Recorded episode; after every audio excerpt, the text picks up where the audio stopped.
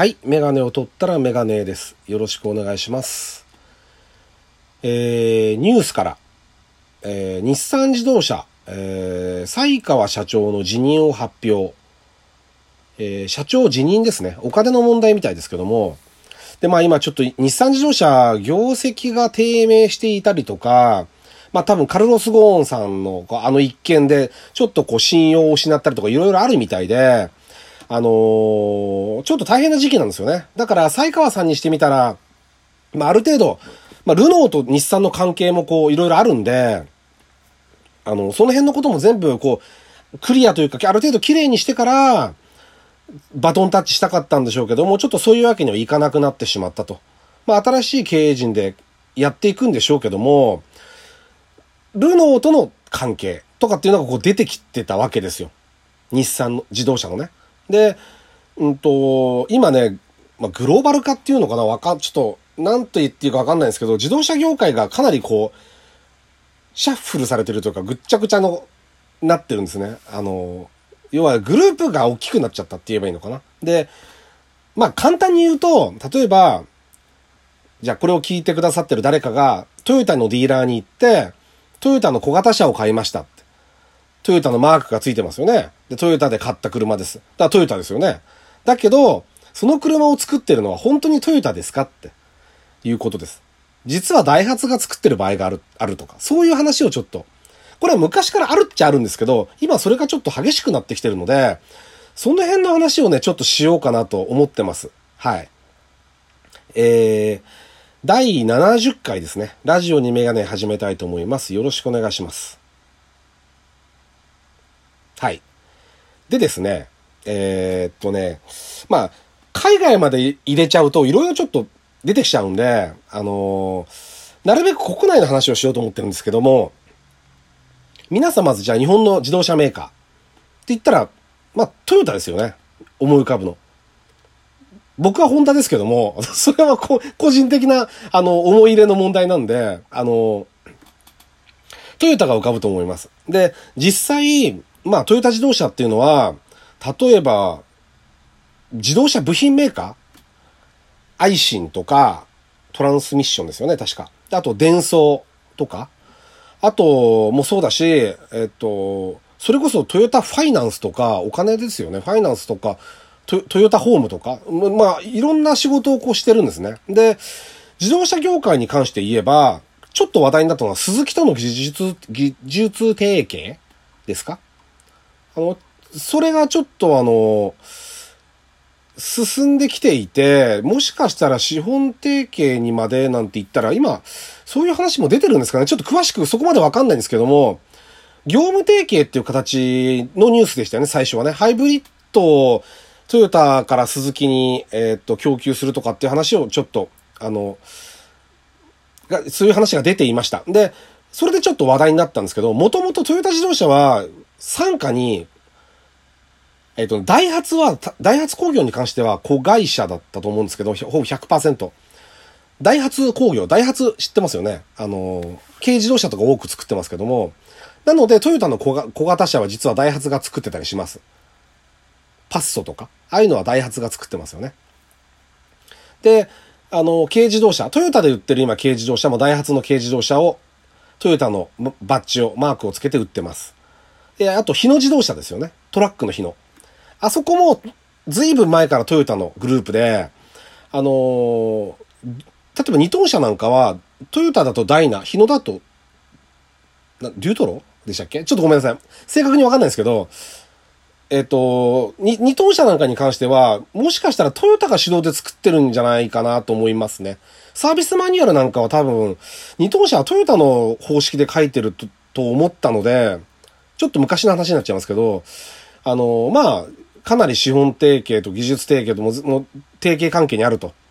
で、そこに来て、少し前にスバルが入ったんですね、ここに。スバルって昔日産と提携したんですけど、スバルで部品頼むと日産の箱で来るとかっていうのがあったんですけど、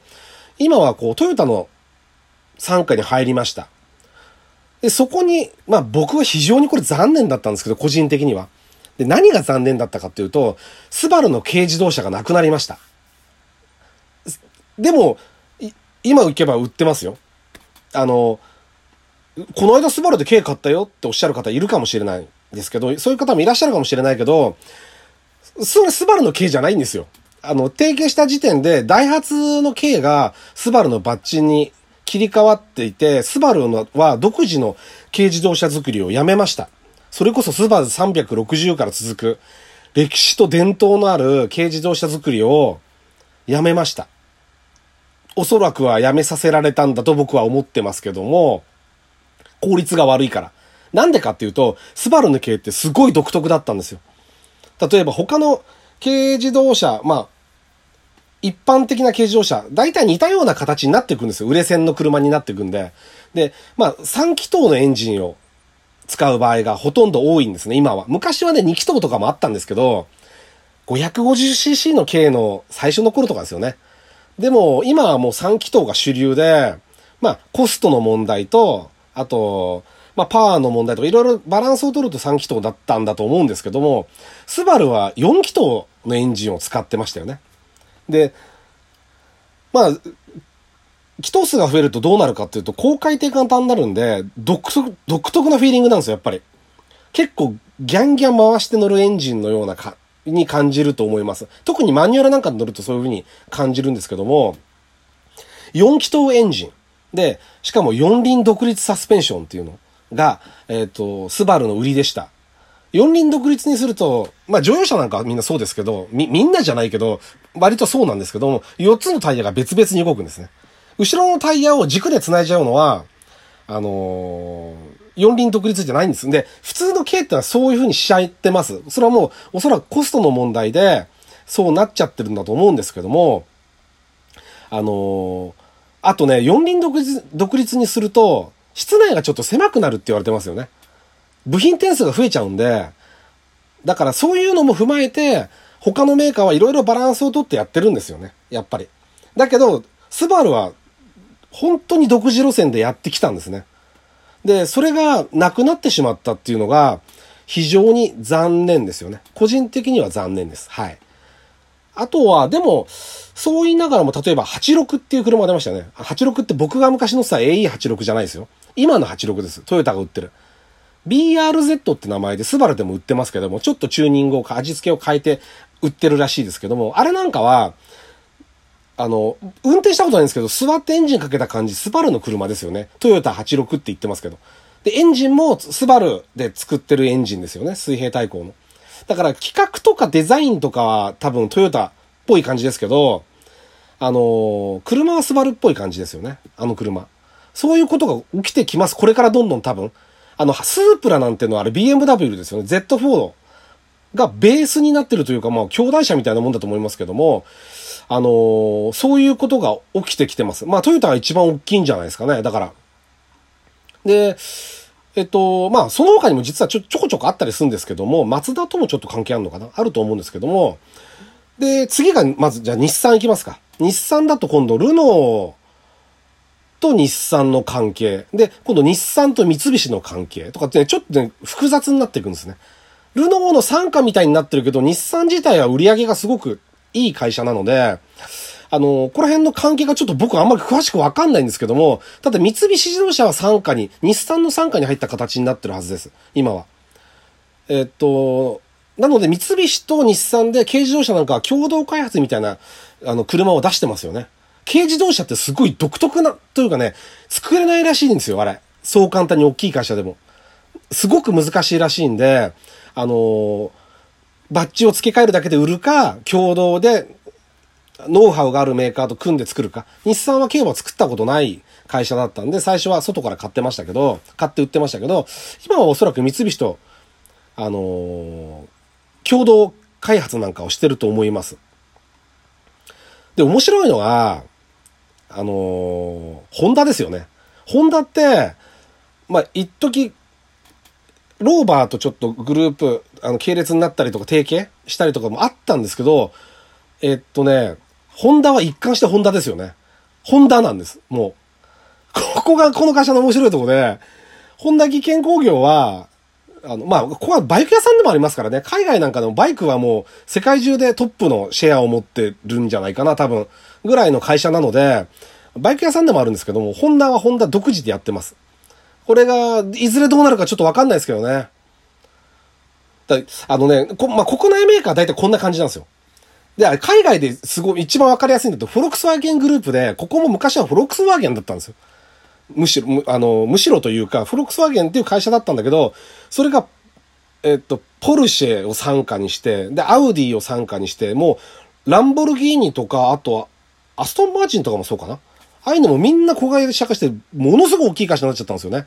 ここ10年、20年ぐらいかな、ぐらいだと思うんですけども、